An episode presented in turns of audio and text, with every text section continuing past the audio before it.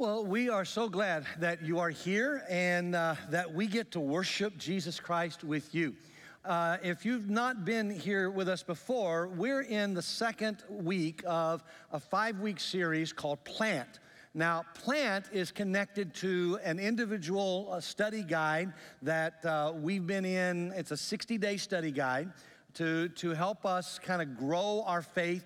And you can, you can either have an individual guide or a group guide. It's actually designed as well for families to do it. And so I know many of you, dozens of you, many more than we anticipated, to be honest, are, have purchased books uh, either online uh, or here on campus. And so we're excited about what you're doing and the way that you are participating. And so what we wanted to do in the last half of this 60 day study was to actually go through uh, the five steps that the plant material uses every day.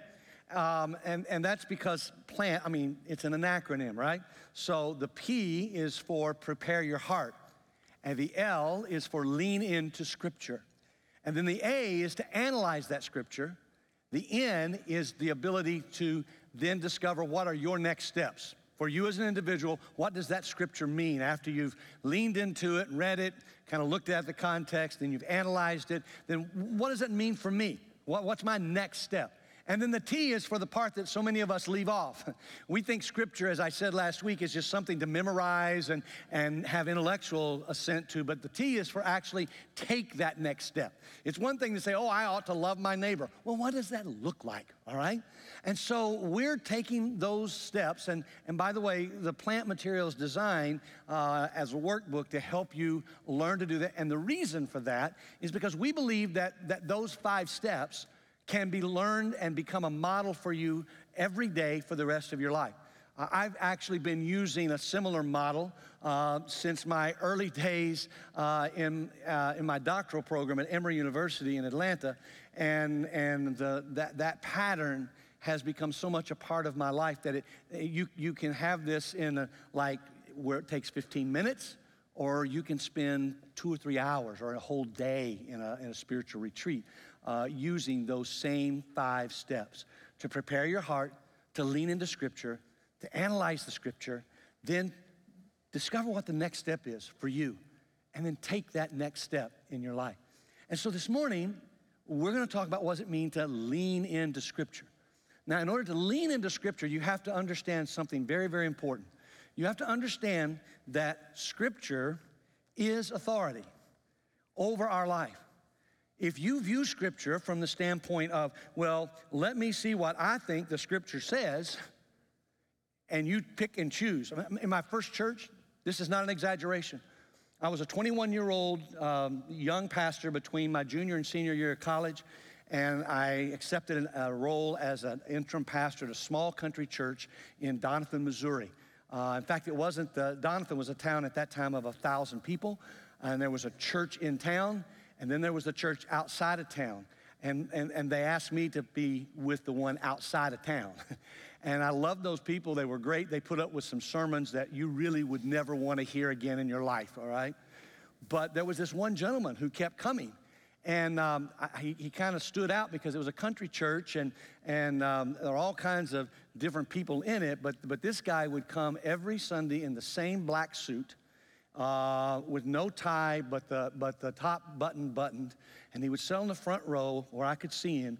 And he had this unbelievable, I mean, his Bible was like this thick and all these pages coming out of it. And so I'm like, wow. Um, what you know this guy must know the bible this guy he's and so I, he had a cousin in the church and i, I said to him i said hey can you uh, i mean who's this guy i mean I, they tell me he's your cousin I said, he, goes, yeah, and he really likes your, your preaching, your sermon. I said, really? That's wonderful. That's good. Can you tell me um, what, um, what does he, he like about it? And I said, because he's got, man, all these notes. He looks like he's researching. He goes, oh, those aren't notes. See, that's my crazy uncle. And if he reads the Bible and he sees something he doesn't like in it, he rewrites it on, on a piece of paper, tears the page out, and replaces it. I'm like, I'm not sure I like the fact that he likes my sermons, all right? I'm not sure this is a good thing. And, and so um, when you deal with scripture, when we talk about leaning into Scripture, it's not about, about on one end, memorizing every verse and having the intellectual content. And it's not about picking and choosing what you want and only believing that. And, and no, it, it's about, as we talked last week, preparing your heart to experience God. Because you see, that's what the purpose of the Bible is. The purpose of the Bible is to introduce you to a God who is different than any God you can create. He's more powerful, he has more insight. And when he, when he inspired this book to be written, and it was written over centuries, it is an amazing thing how the continuity of the message from Genesis to Revelation is all about this grand narrative of a God who redeems us. See, the Bible is a redemptive book, it's not a judgmental book. It's not supposed to be a book of laws and regulations. No, it's a book about how God redeems people who have either chosen to wander away or people who have never even met God. And so when we start talking about leaning into Scripture, it's important for us to, to understand how those things connect, how, how the stories of Scripture connect. And this morning, we're gonna, we're gonna look at a, a scripture that if you don't know the context of this scripture, I mean, the, the people involved in the passage I'm going to read to you, all of them have a, a, a secondary narrative that leads to this grand narrative that we're going to read.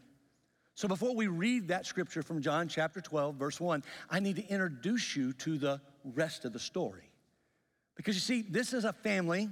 We don't know much about the parents. In fact, we don't know anything about the parents. What we know about are two sisters and a brother. We first meet them, the sisters anyway, in Luke's gospel in the 10th chapter. And when we, when we meet them, it's not the most, uh, how should we say, um, it's not the nicest story. Because it's a story that, that if you've been around church, you've heard people preach about, or if you've been in Sunday school or small group, you've, you've heard people talk about this story. And, and, and the, the essence of the story is that Jesus stopped by this town little town called Bethany, just out from Jerusalem. And, and when he was there, he was the guest in a home. It was these two sisters and their brother's home. Uh, the sisters were a girl named Mary and a sister named Martha. I, I, we don't know which one was older, but by their actions, my assumption is Martha was the oldest. because if you know the story, you know that while Jesus is in this in this village and he's being the guest in a home and he's teaching, Mary does the unthinkable for a Jewish woman in the first century. She actually goes in where the men are. And she sits with the men who are listening to the rabbi, Jesus, to the teacher.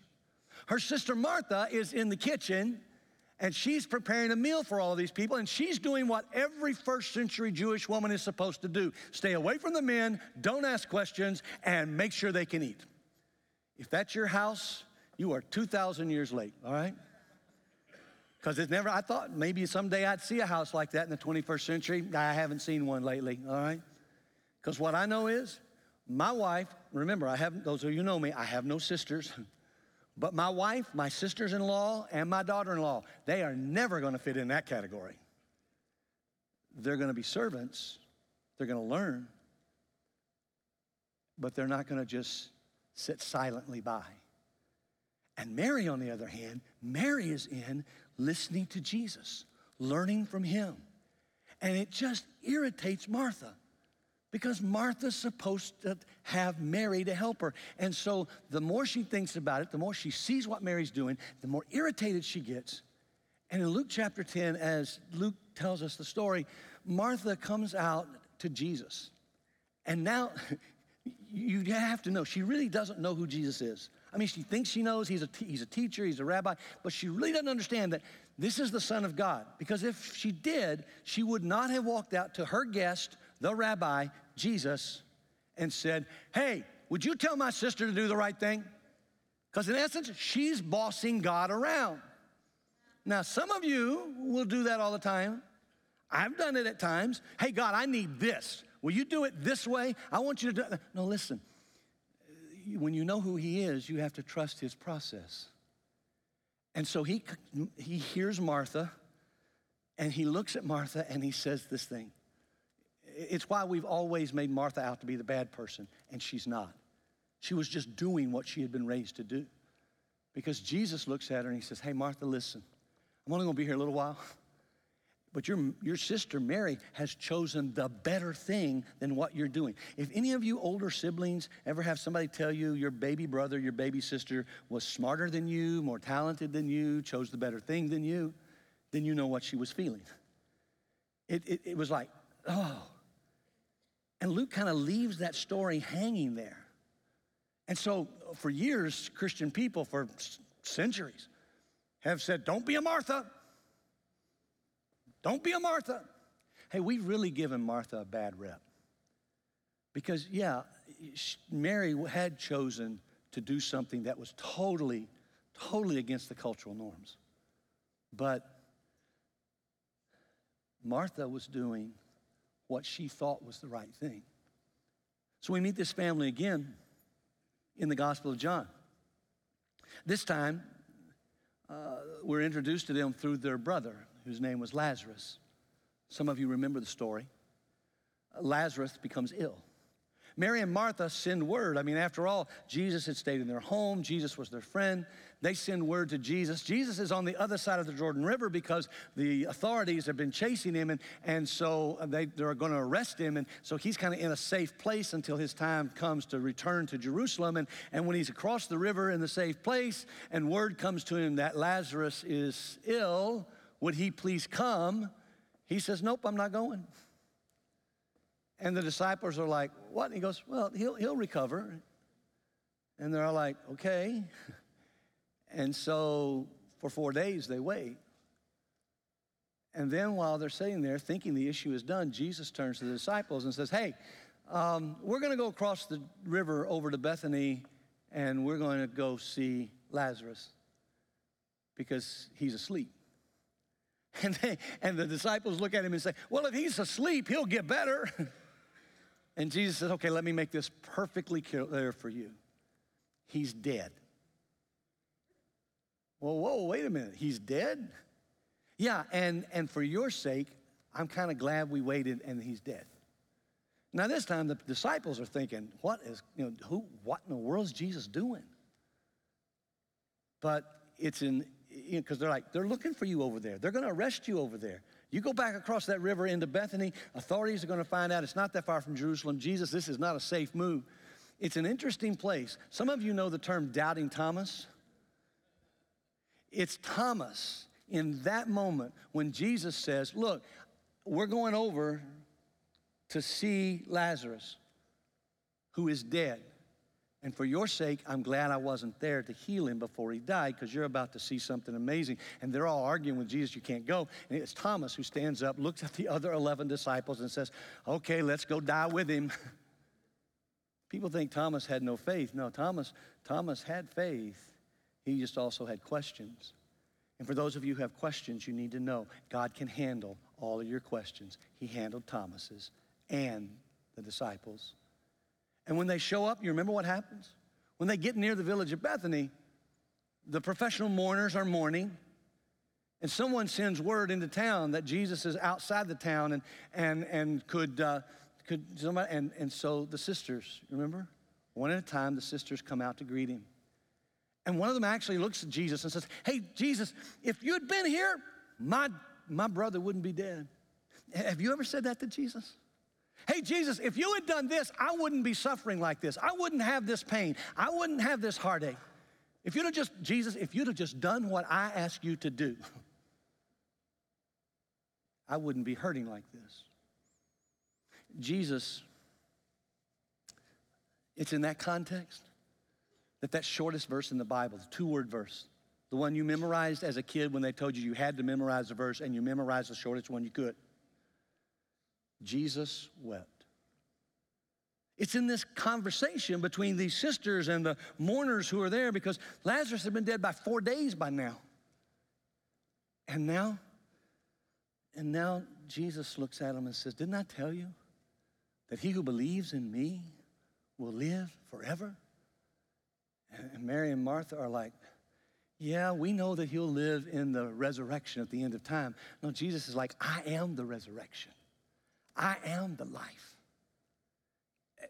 It's this amazing tension between belief and pain. And so Jesus tells them when he comes to the graveside, roll the stone away.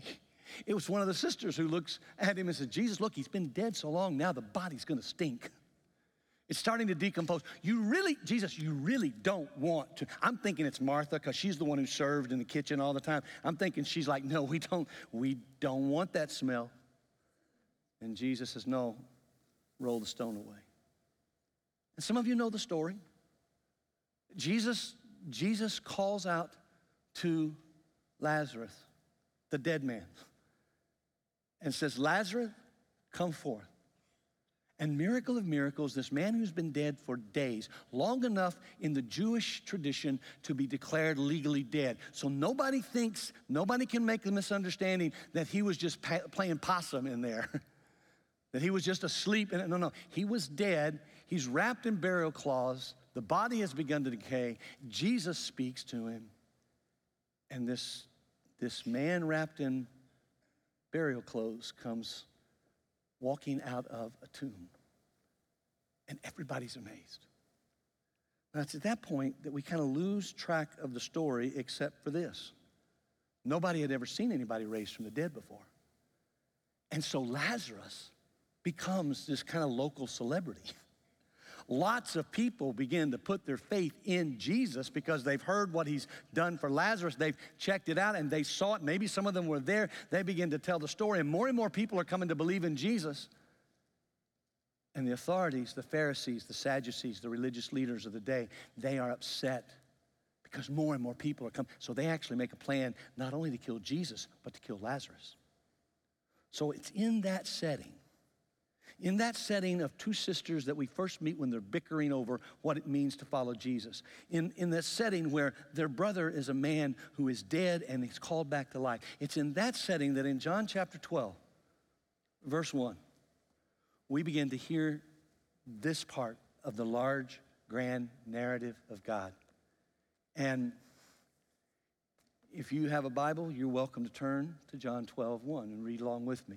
If not, the words will be on the screen and you can read them there. But in John chapter 12, beginning in verse 1, we get this information about this family. Six days before the Passover, Jesus therefore came to Bethany, where Lazarus was, whom Jesus had raised from the dead.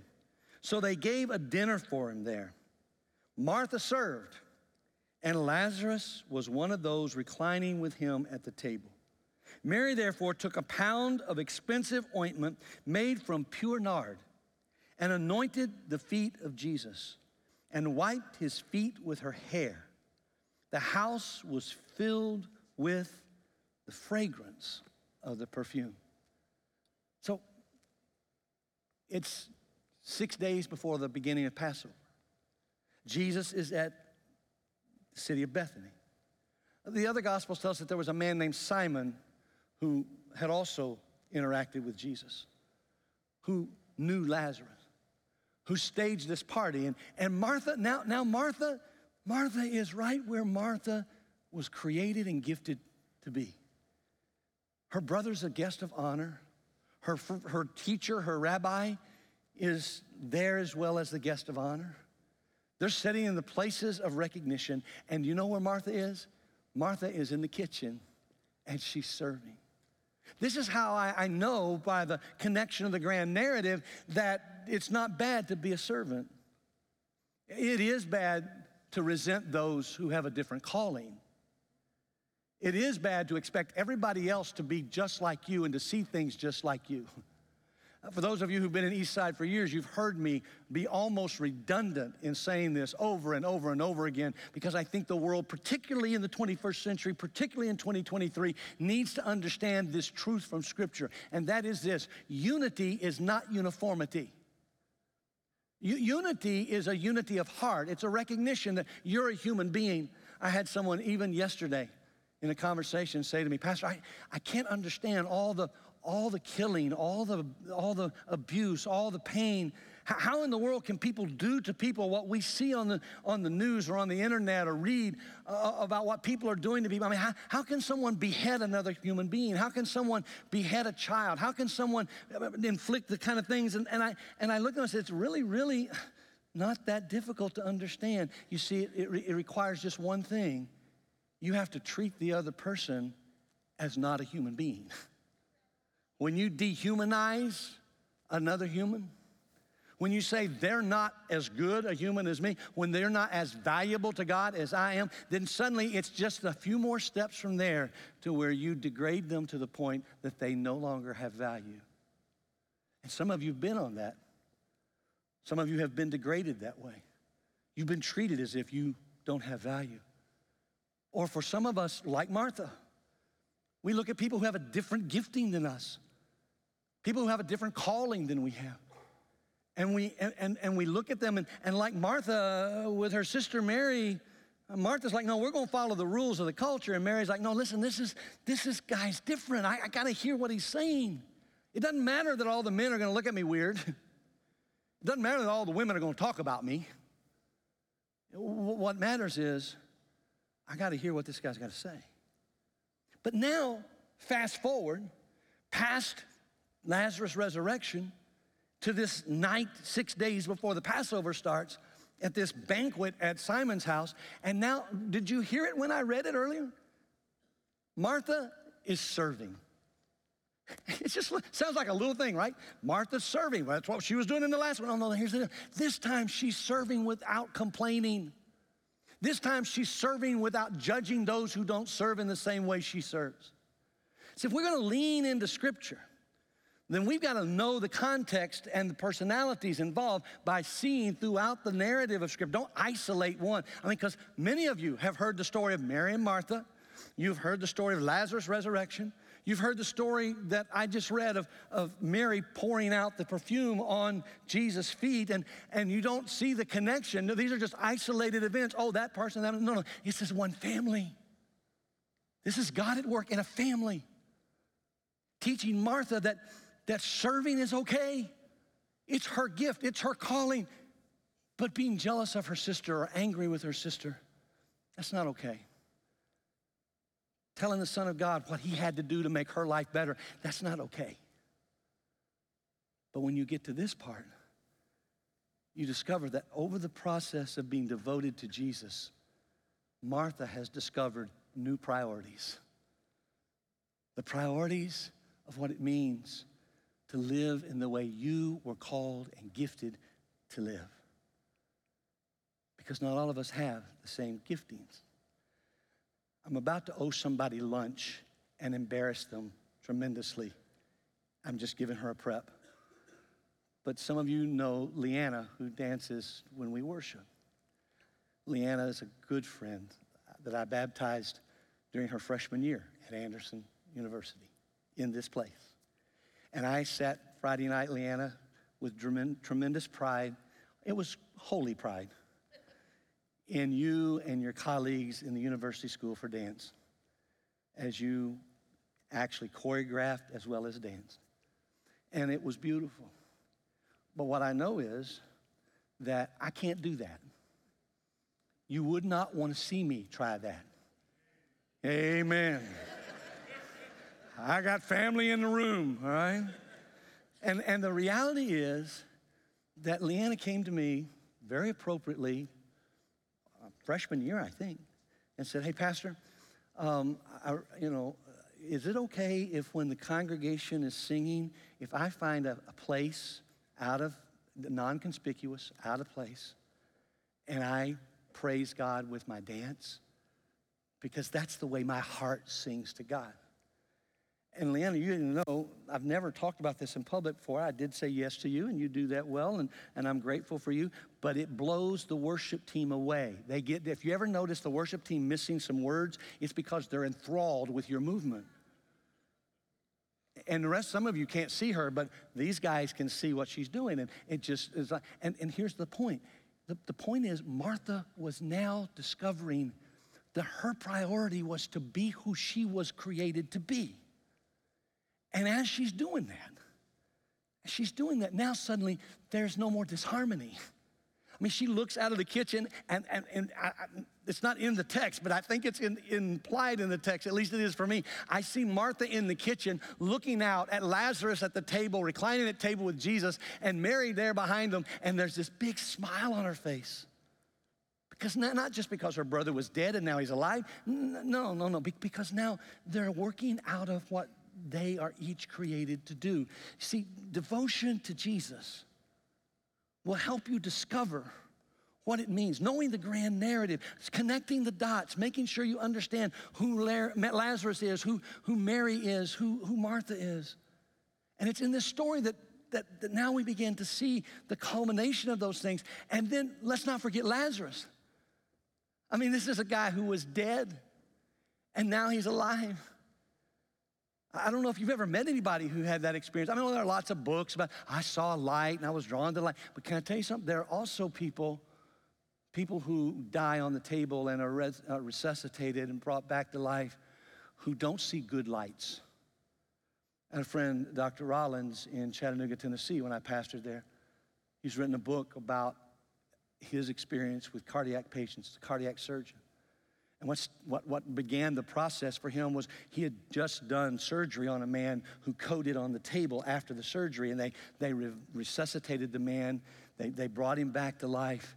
And the man, as he was regaining consciousness, began to weep and cry out, Help me, help me. Dr. Rawlings was there with him, He was a compassionate Christian physician, and, and he looked at him and said, Hey, hey, what, uh, what's going on? He said, I, I don't want to go back to that place I just was. Can you tell me how to get away from that place? And he began to describe this pain and this, and this darkness. And, and he said, I just don't want to, I don't want, and, and, and Dr. Rawlings looked at him and said, Do you know who Jesus is? No, I don't. I, went to church, but I don't know Jesus. Can he help me not go that, back to that place? And Dr. Rawlings said, Yes, he can. And he wrote a book because he wanted everybody to know that not everybody goes to heaven when they die. Only those who have confessed Jesus Christ as Savior and Lord and been redeemed and, and made whole again, who, who found out what it means to live. Can you imagine being Lazarus trying to tell that story? well, I was sick and I began to kind of lose consciousness and then I'm dead and, and, then, and then I'm I'm, I'm in heaven. Because, see, it was harder for Lazarus. Lazarus didn't, uh, from what we understand, he, he was already connected to Jesus. He was his friend. He understood there was redemption. My guess is Lazarus actually probably, probably was in heaven. And what I think is, when Jesus said, Lazarus, come forth, and he walked out of the tomb, he wasn't running away from something bad. He was leaving something better than he'd ever seen before. And now suddenly, now suddenly Lazarus is at the table. Martha's looking out from the kitchen. She sees Lazarus sitting next to Jesus and all the people asking him, hey man, what was that like? Where was that? What was it going? And Lazarus going, I can't, I can't, I can't explain it to you. It's beyond this. But it's new life. Because you see, while Martha learned new priorities, Lazarus got a new life. A new life that will last forever a new life that was meaningful because, because Jesus, remember what he said to those disciples on the other side of the Jordan River? And they said, hey, if he's asleep, he'll get well. Well, listen, I'm, he's dead. And for your sake, I'm glad. So you can see the power of God at work. My friends, if you want to have a prepared heart, if you want to live your life leaning into Scripture, learning the grand narrative, not just intellectually, but experiencing the connection that God makes in people, then you've got to understand Lazarus is sitting at the head table because he's got the story that everybody else needs. Not just because he's a local celebrity. And he has discovered new life in Christ. But the biggest thing of this is Mary. Mary, who is so prone to do what the culture says not to do. Mary, who would go in and sit in the room with the men when none of the other women would do it. Mary, who would say to Jesus, If you'd been here, if you'd been here, my brother wouldn't be dead now. And, and, and here's Mary, and she's standing behind Lazarus, and she can see into the kitchen. And as she can see into the kitchen and she sees Martha happy and balanced and doing everything she needs to do and, and not coming out and chastising her and telling her what, to, and she looks and she sees Lazarus alive and talking to Jesus and talking to the people around the table. And now suddenly her emotions of gratitude just become overwhelming. And for those of you who don't know, when it says that they Lazarus reclined at table with Jesus, what it means is when they sat at a table for a dinner, they didn't sit in chairs like we do. They kind of sat on, on their hip and, and their legs stretched out away from the table for hygiene purposes. But as, as Jesus is there reclining at the table with the others, here's Mary with these emotions and these tears begin to flow. And then Mary does this amazing thing. Mary reaches back because she's brought something with her. She, she's brought this. Um, this jar of perfume, this, this pure nard, John tells us. Very expensive. In fact, we'll find out a little later in the passage here today that it was worth a year's salary. Now, I don't know what your, your salary is, I know what mine is. And what I know is I have never bought anybody perfume that was worth a whole year's salary. I love my wife, but not that much. No, no, no, I'm just teasing. I mean, that's expensive stuff, right? And, and, and, and we, we find that out and, and we understand that now she's making this amazing sacrifice. Because most likely, this wasn't just hers, it was hers and Martha and Lazarus. Mo- most likely, this was like their family inheritance, it was that valuable to them. Incomparable pricing today. I did a little research to find out that the most expensive bottle of perfume in the world has sold for $200,000. So I want you to think about your reaction. If you were watching your sister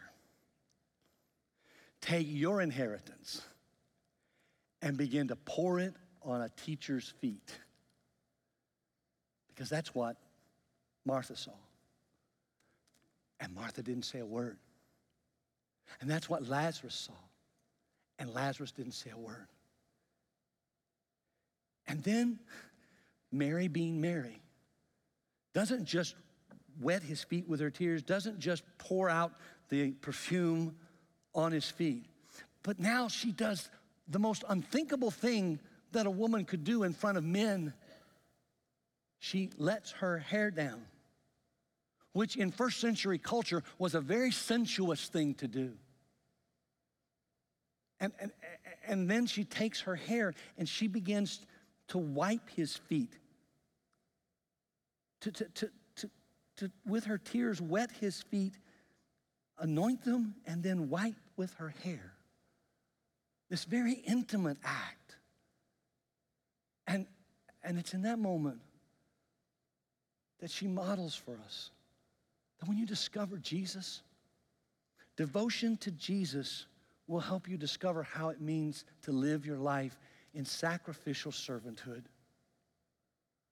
Sacrificial servanthood, where the value of life is not in the things you have, but in the heart that's been changed.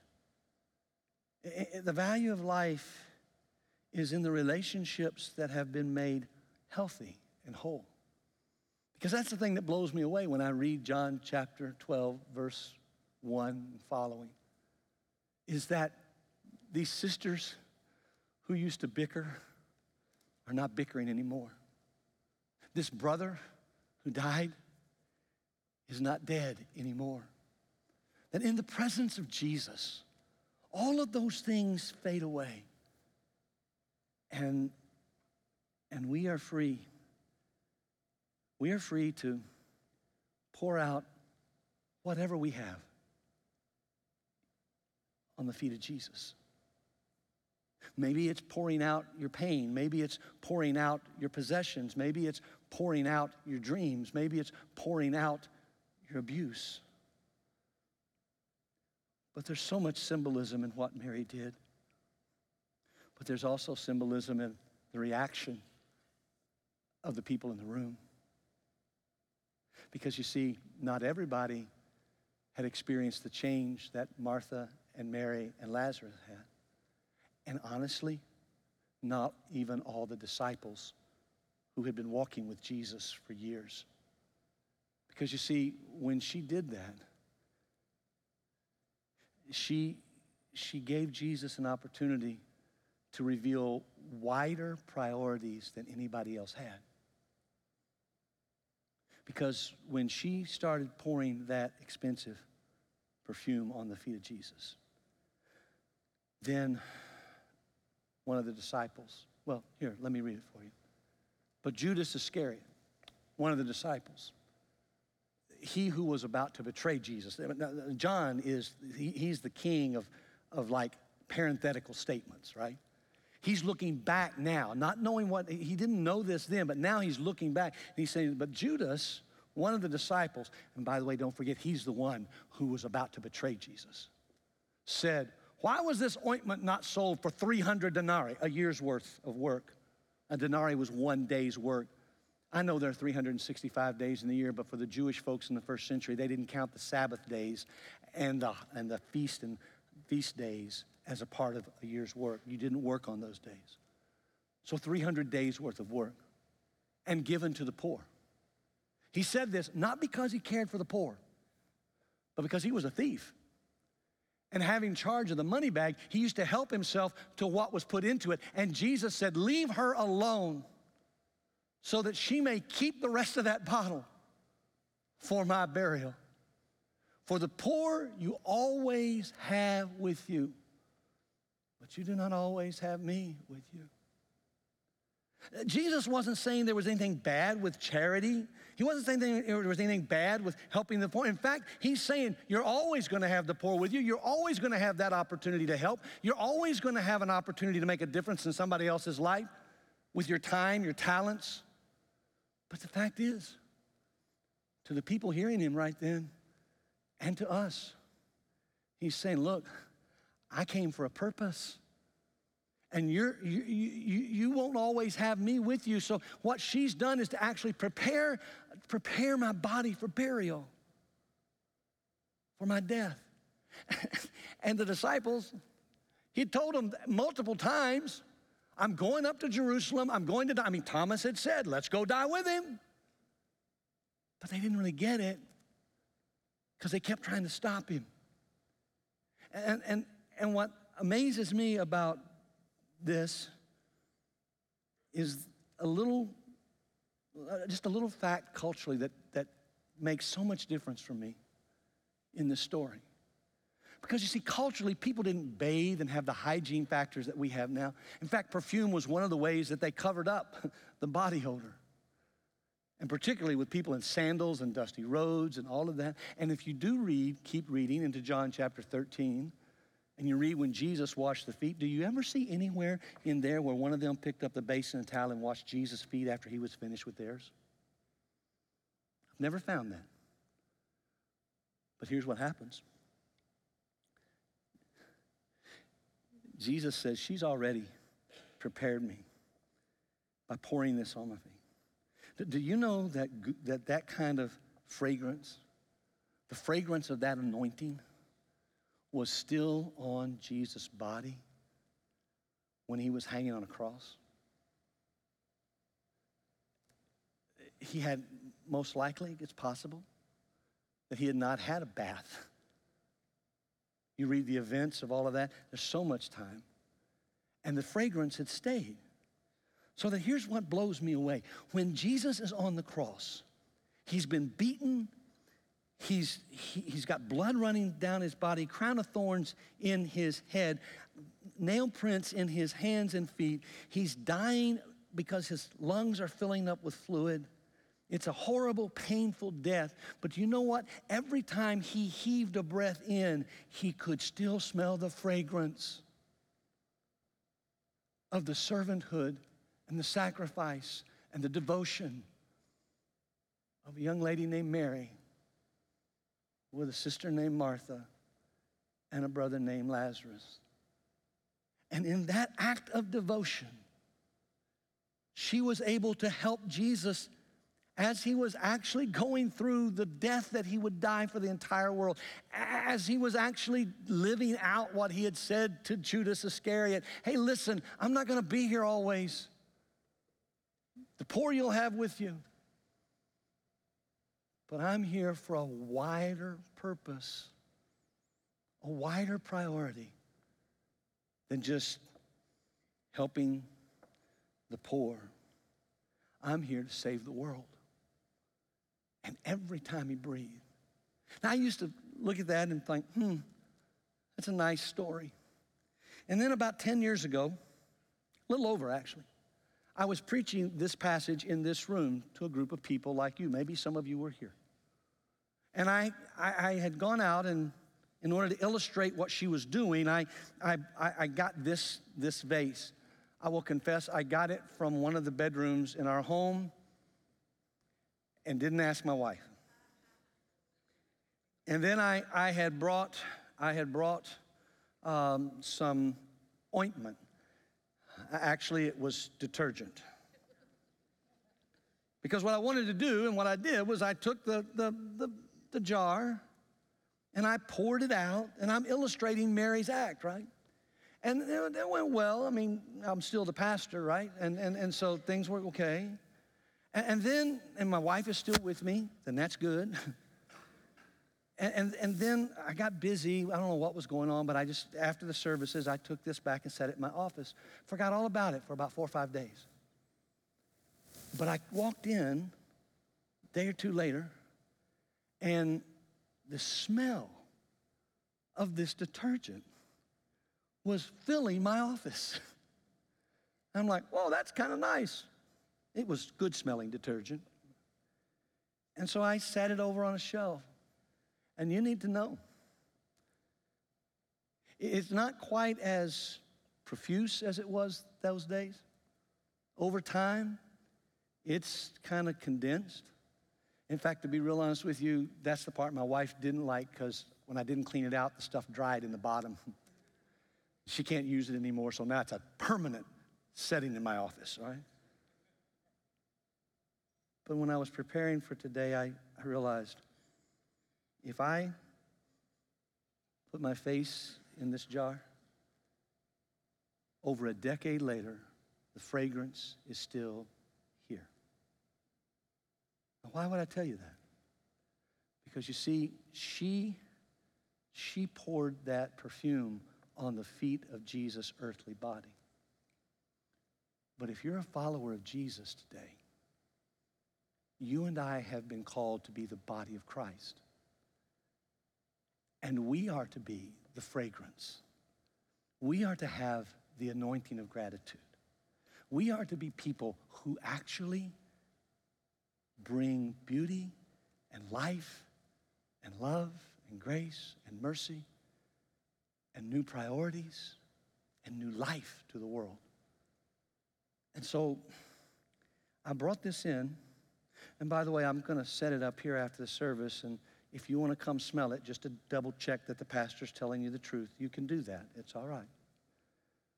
But before that, today is the first Sunday in November.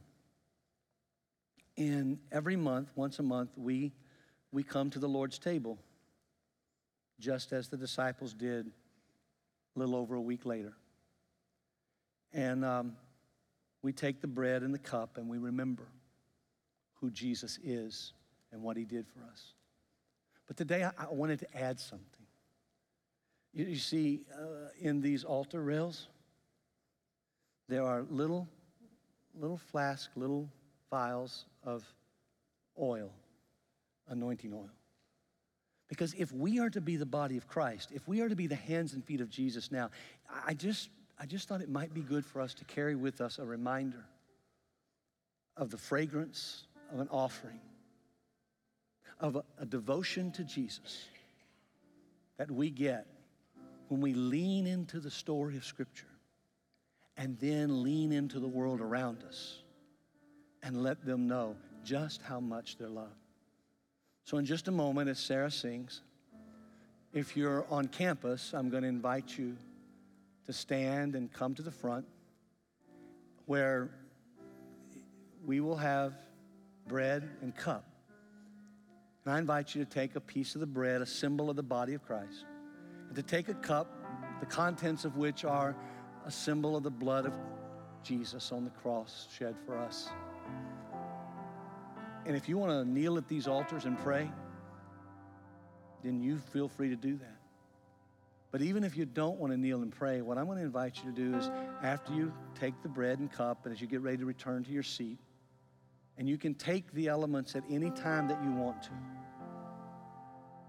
then before you go back to your seat, we've got enough of these for every one of you to have one.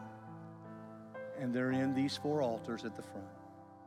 And my, my encouragement to you is to pick one up, put it in your pocket or your purse, and let it be a reminder whenever you see it that you have been called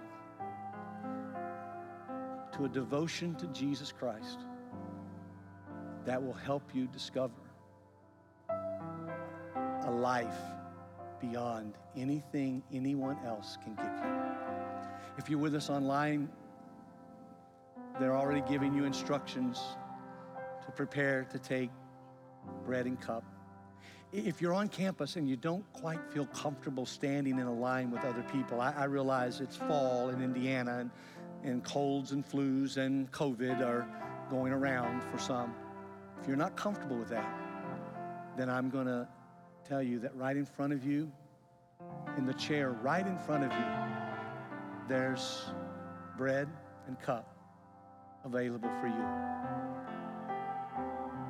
But if you feel comfortable coming forward, we invite you to do that.